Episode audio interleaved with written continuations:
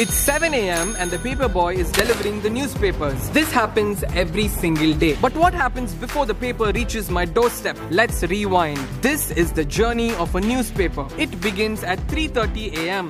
Newspapers leave their printing offices to different areas around the city. Every area has a designated spot where the newspapers from across media houses arrive. Each area is managed by 3 to 4 newspaper agents.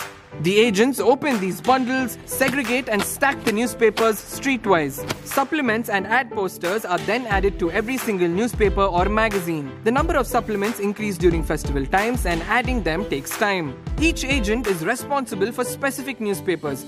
She is responsible for the Hindu, he on the other hand is the agent for more than 10 different dailies and she is responsible for the Indian Express and more.